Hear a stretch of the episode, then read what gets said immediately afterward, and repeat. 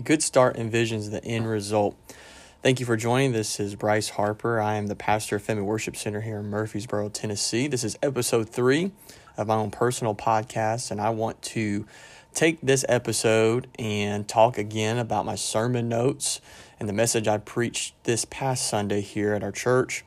I got a lot of great feedback from people that were just um, impacted by the message, so I thought it was going to be good just to do that again, share these notes, go through it. I'm in 2 Kings chapter 5 verses 1 through 15. This is part 2 of a series we're doing here called Eucharisteo.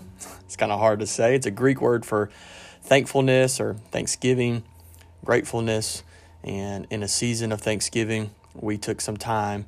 Um, the past two weeks, we're going to finish that series up, part three, this Sunday, and in 2 Kings chapter 5 verses 1 through 15, we have the story of Naaman.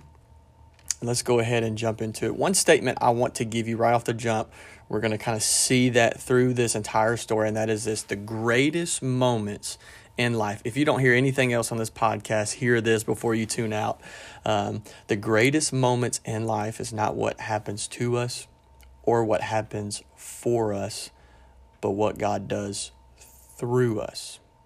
Say it again. The greatest moments in life is not what happens to us or what happens for us, but what God does through us. So, you know, what's happened to you um, is not the greatest thing. You know, it may have shifted some things around in your story, but it's not the greatest things. And even what's happened for you, maybe good things, you know, what's happened to you can be maybe seen as those negative things, traumatic things, traumatic events. What happens for us can be some of those blessings, um, those moments where we see um, an acceleration in our life, an increase in our life, um, just good and glorious moments in our life. But even those aren't the greatest moments in life. Really, truly, the greatest moments in life is what God does through your life. Um, verse number one in 2 Kings chapter 5, the king of Arab, Aram had great admiration for Naaman, who was the commander of his army, because through him the Lord had given Aram great victories. But though Naaman was a mighty warrior, he suffered from leprosy. Again, we're already privy to that notion of greatness happening through the life of Naaman for King Aram. So what happens through your life is is so important to recognize as really the greatest moments of your life. Verse 2, at this time Aramean raiders had invaded the land of Israel, and among their captives was a young girl who had been given to Naaman's wife as a maid. One day the girl said to her mistress, I wish my master would go see the prophet in Samaria. He would heal him of his leprosy. You know, Samaria in the New Testament is seen as a region of people who are very suspicious and um, just very critical of Jesus, who was proclaiming himself as the Messiah, the Son of God. But even before that time in the New Testament, all the way back in the Old Testament, in this story, we see that there is a prophet, that prophet being Elisha, a great man of God. And so before this place became a place of criticism, it was a place where the great prophet of God, Elisha, lived. So don't let what happens to your region socially determine the origins and destiny of that area or even of your life.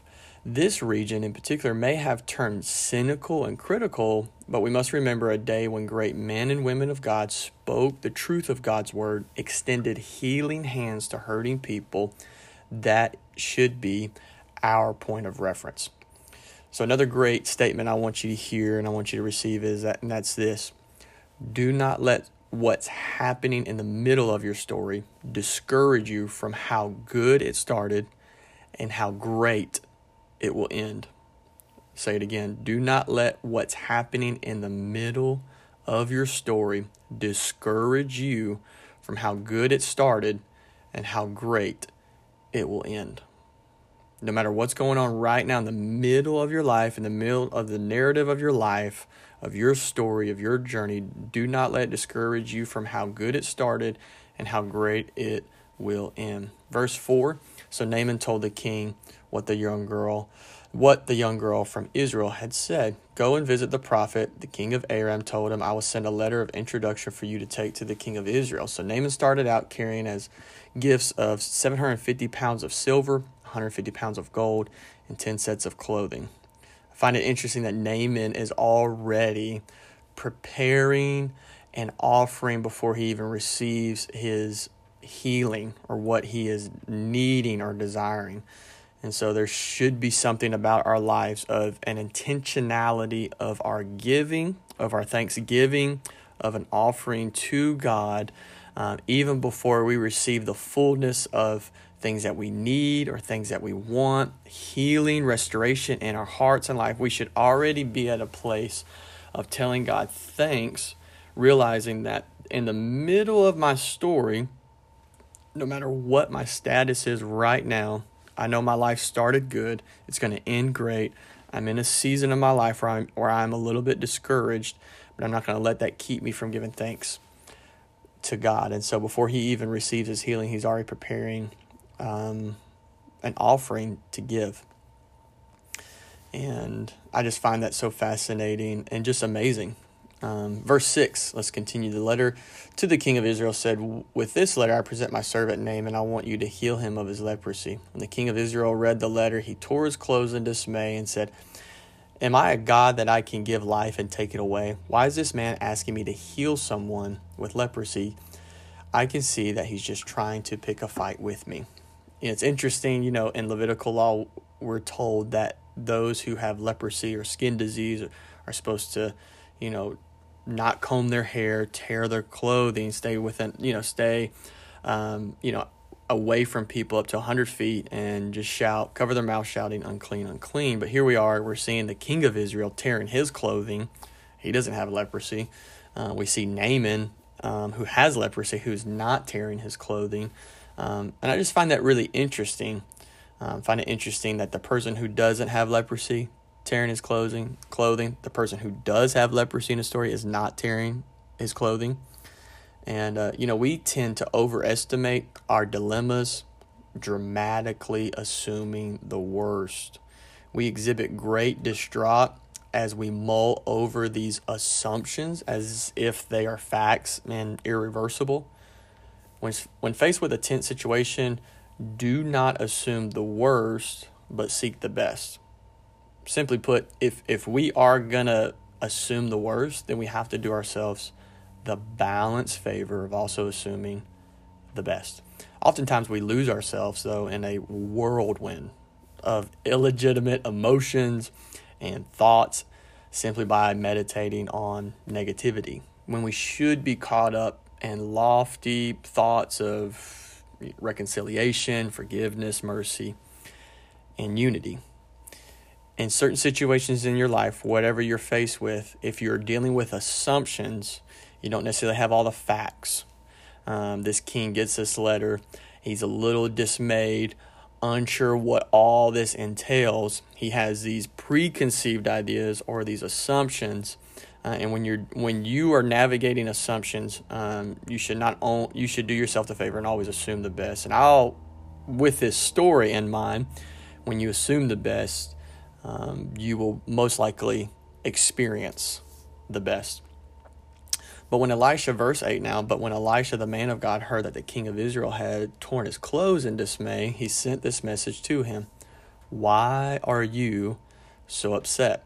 Send Naaman to me, and he will learn that there is a true prophet here in Israel. So Naaman went with his horses and chariots and waited at the door of Elisha's house. But Elisha sent a messenger out to to him with this message Go and wash yourself seven times in the Jordan River. Then your skin will be restored, and you'll be healed of your leprosy. So Elisha gives very, very specific details of how to manage his situation.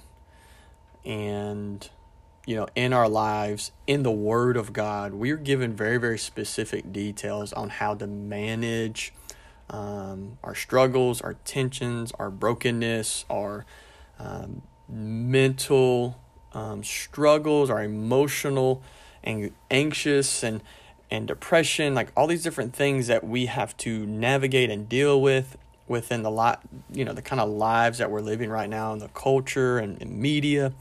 And God, through His Word, through His presence, through the through Elisha and through the Word of God, um, was given very specific instruction on how to progressively step into His healing. Go to the Jordan River, dip seven, wash, dip seven times, and your skin will be restored. Uh, his healing was really as simple as that. It was as simple as just doing the Word of God. I'm currently reading Chris Hodges' book, Out of the Cave. It's a great book, especially for ministers, but it's also just a great book for anybody who is interested in navigating any kind of depression or oppression. Um, and on page 58, Chris, Pastor Chris Hodges talks about the divine dozen and how to evaluate your life by rating how well you manage these 12 areas. Um, and the areas are number one, faith, number two, marriage, three, family, four, work, five, media, six, ministry, seven, social, eight, attitude, number nine, finances, number 10, creativity, number 11, physical, and lastly, number 12, travel. And so Pastor Chris talks about how I look at my life in those divine dozen, those 12 things, and I rate how well I'm managing those 12 areas. And even in those 12 areas, we can see God's blueprint, His structure on how to manage and steward those 12 areas and manage them very, very well. And so, in your restoration process, in your process of of healing, of moving forward, of growing and developing. Um, go to God's Word, do what God says, and manage these areas of your life well. If your faith is at a level five, say if you're rating these things on on one to ten scale, and you feel like your faith is at a level level five, then you need to look at the Word of God and figure out how I can get my faith to a level six, seven, eight. Same thing with your marriage. If your marriage is at a level seven, how can I get my marriage to an eight, a nine, and 10? And then look at the Word of God um, in each one of those areas family, work, attitude, social life, your finances, um, your physical health, um, Sabbath or travel, rest. And God's Word is really just so thorough and dynamic and giving us great, great insight in all those areas. Let's continue in the Word um, 2 Kings chapter 5, now verse 11. Um, I also mentioned I'm in the New Living Translation, but Naaman became angry and stalked away. Isn't that just appalling that Naaman is giving the one, two, three on how to be healed of leprosy, and he becomes angry and he stalks away, the Bible says. Naaman goes on to say in verse 11, I thought he would certainly come out to meet me. I expected him to wave his hand over the leprosy and call on the name of the Lord, his God, and heal me. It's unfortunate that a lot of times we become angry of the process of our healing. But if we want divine intervention, we're going to have to do it in a divine way. If we want God's intervention, we're going to have to do it God's way.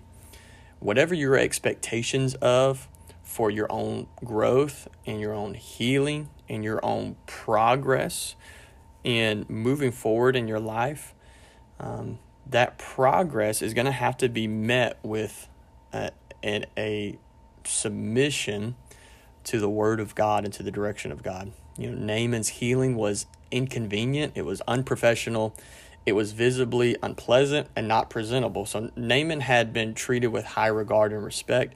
He was a powerful figure. Process the process was not pleasant, but the results were miraculous. You know, Naaman not only wanted to be healed, but he wanted to decide how the healing would take place. And we have to be careful because we will miss God when we want our healing in our way.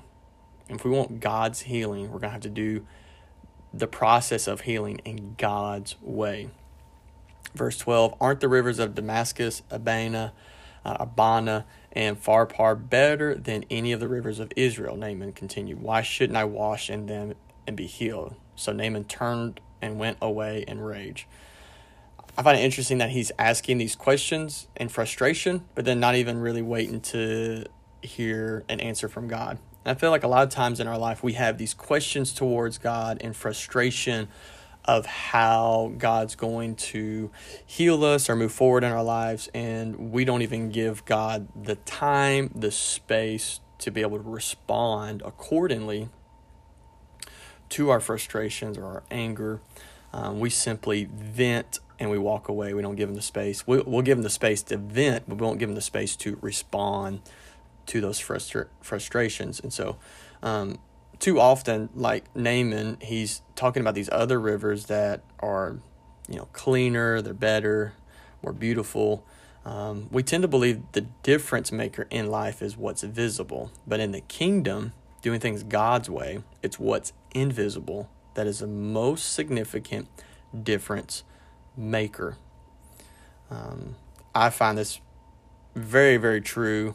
Um, in the past 10 plus years of doing youth ministry, I've had instances where things are going great in the youth ministry, um, growing, lives are being impacted, um, kids are giving money to missions and just, you know, making a difference. And just a lot of amazing, just seasons of just seeing um, youth and a group of students just grow in God and grow in fellowship and community with one another over several months and several years. And then also, unfortunately, seeing families pulling their kids away from church um, and good families, godly families, godly kids, good kids. And, you know, we would be a little bit concerned like, man, why, is, why wasn't so and so here? And you know we would call the family. This happened on several different occasions and a lot of times it's and, and they all are very similar in that you know the parent would respond or pick up the phone and say yeah you know we weren't able to make it you know this past youth service you know we we decided to just you know go take the kids to a movie or you know uh, just kind of go we had a ball game or you know we had a lot going on so we just stayed home. And the next thing you know, that just kind of became a consistent pattern. And then it seemed like over 6, 9, 12, you know, 15, 18 months, 20, you know, after two years, a year to two years, all of a sudden we're getting a call from the same family. Hey, can we meet? You know, my child is really exhibiting some very, very negative behaviors, you know, or they're surrounding themselves with just really poor peer influencers. And so it's you know we would we would schedule that meeting. We'd have a great talk and you know feel like we made a lot of progress you know sit down for a couple of hours. And next thing you know the parent kind of at the end of it says hey this was really good. Can we you know can we do this every single week? And i'm kind of biting my tongue as a youth pastor like that's what we do. We have that already available every single week you know, with other kids and a worship experience and teaching God's word and playing games and building this community. And just goes back to show, you know, a lot of times we want healing, but we want it our way. And we have to be very, very careful that if we really, really want, you know, divine healing, we're going to have to do it in a divine way. We want God's healing, we have to do it God's way. And we have to be careful too you know, of judging God's way and saying, but I see something else that's better. Why just bring my kid to church, um, to this little church or, or whatever, you know, there's this other church that's better, or, you know, we can just stay home and, and, and it's, you know, more convenient, it's more comfortable. And um, there's just, well, I, the rest of the passage will explain all of that. Verse 14. Um, verse 13, excuse me. But this but his officers, Naaman's officers, tried to reason with him and said, Sir, if the prophet had told you to do something very difficult, wouldn't you have done it? So you should certainly obey him when he says, Simply go and wash and be cured. You know, this is why you just got to surround yourself with good, godly, common sense people who say, Hey, you need to do what God has told you to do. What did he say? Let's do that. Let's obey God. Let's rely on God. Verse 14 So Naaman went down the Jordan River and dipped himself seven times as the man of God had instructed. Great idea. Simply do what God said. And his skin became as healthy as the skin of a young child, and he was healed. You know, God was not just out to heal Naaman of his leprosy, of his skin, but he was out to heal his heart of pride. And when we want God to heal us or to restore us, God's not just looking at one specific issue or problem, He's looking at your whole life. And so you may want God to look at one of the divine dozen areas of your life. and say, God, I want you to heal my marriage. You know, but God's not just looking at your marriage, He's also looking at your um, rest or travel. He's looking at your physical health. He's looking at your financial health. He's looking at um, your children. He's looking at what you're taking in uh, through media and your faith and your ministry and your work, your employment. He's looking at all those areas and said, I, I want to heal your marriage, but I also want to, I want to heal your finances and I want to heal your business and I want to heal your social life and your attitude. And, um, you know, God's not out just to heal these external issues we have, but He's really, really adamant about also healing the internal issues. So God's not just out to heal just he wasn't out just to heal Naaman of his body of disease, but also heal his heart of pride.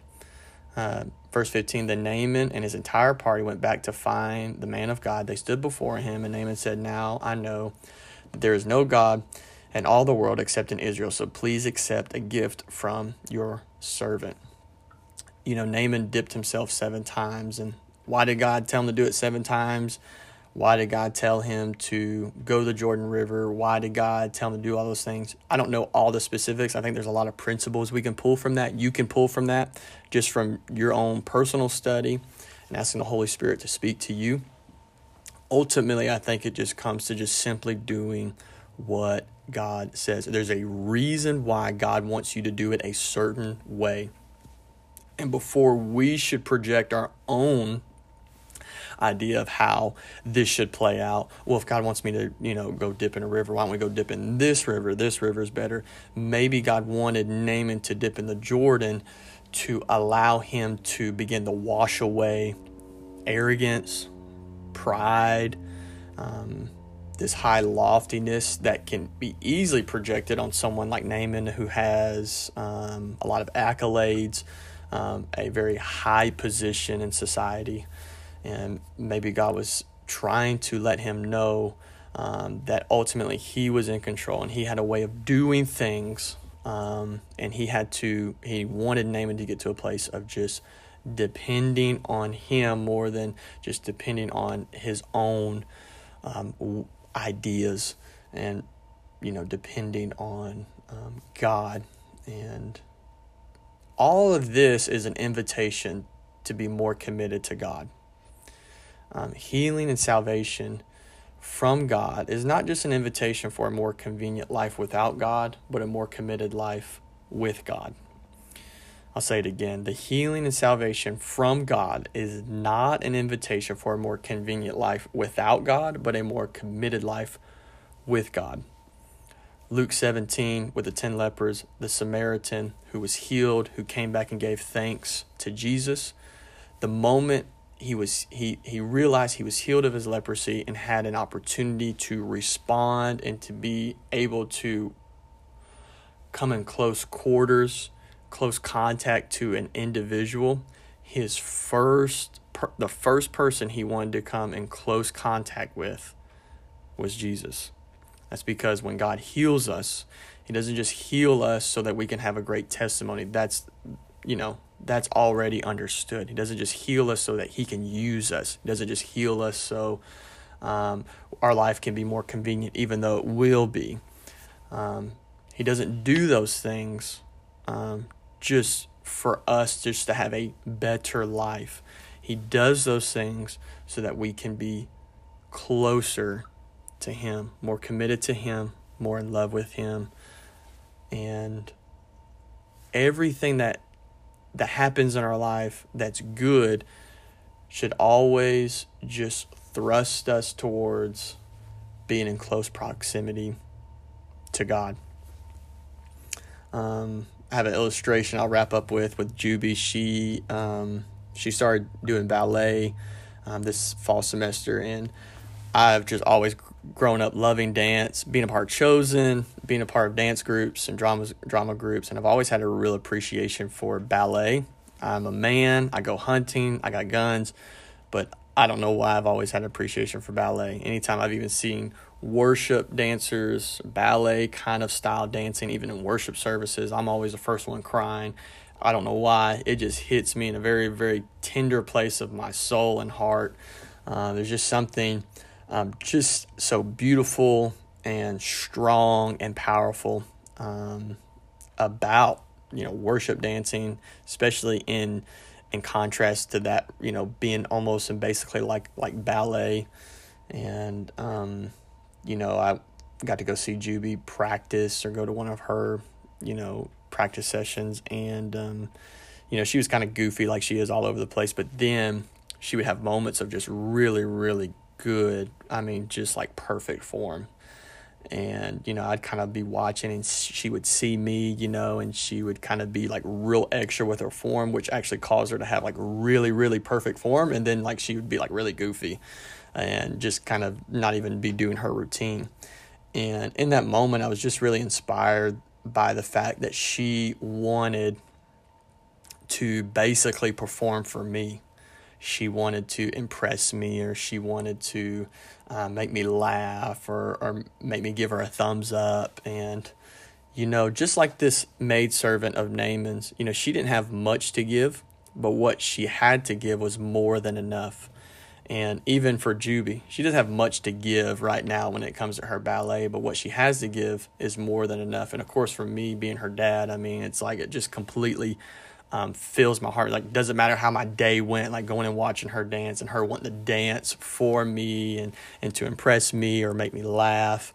Um, you know, she doesn't have a lot, but she doesn't realize that even what she is giving is more than enough. And we have to just realize in our lives that the only person we're performing for, we're dancing for, we're singing for, we're working for is for God and God alone. And you know, Juby in that moment, she's not worried about her instructor. She's not worried about her peers. She's only worried about me.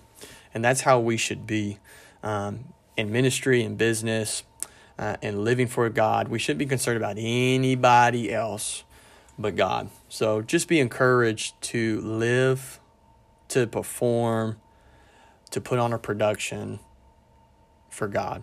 He's watching, He's pleased with you, He's proud of you. And, um, you know, and that should just be our ultimate objective, objective in everything that we that we do. Last, before we before we end this episode, the greatest moments in in life is not what happens to us, what happens for us, but what God does through us. Through us, this maidservant had something happen to them, had had had something happen for them, but it was what happened through them that really allows us to look at this story of Naaman and see a, a significant impact.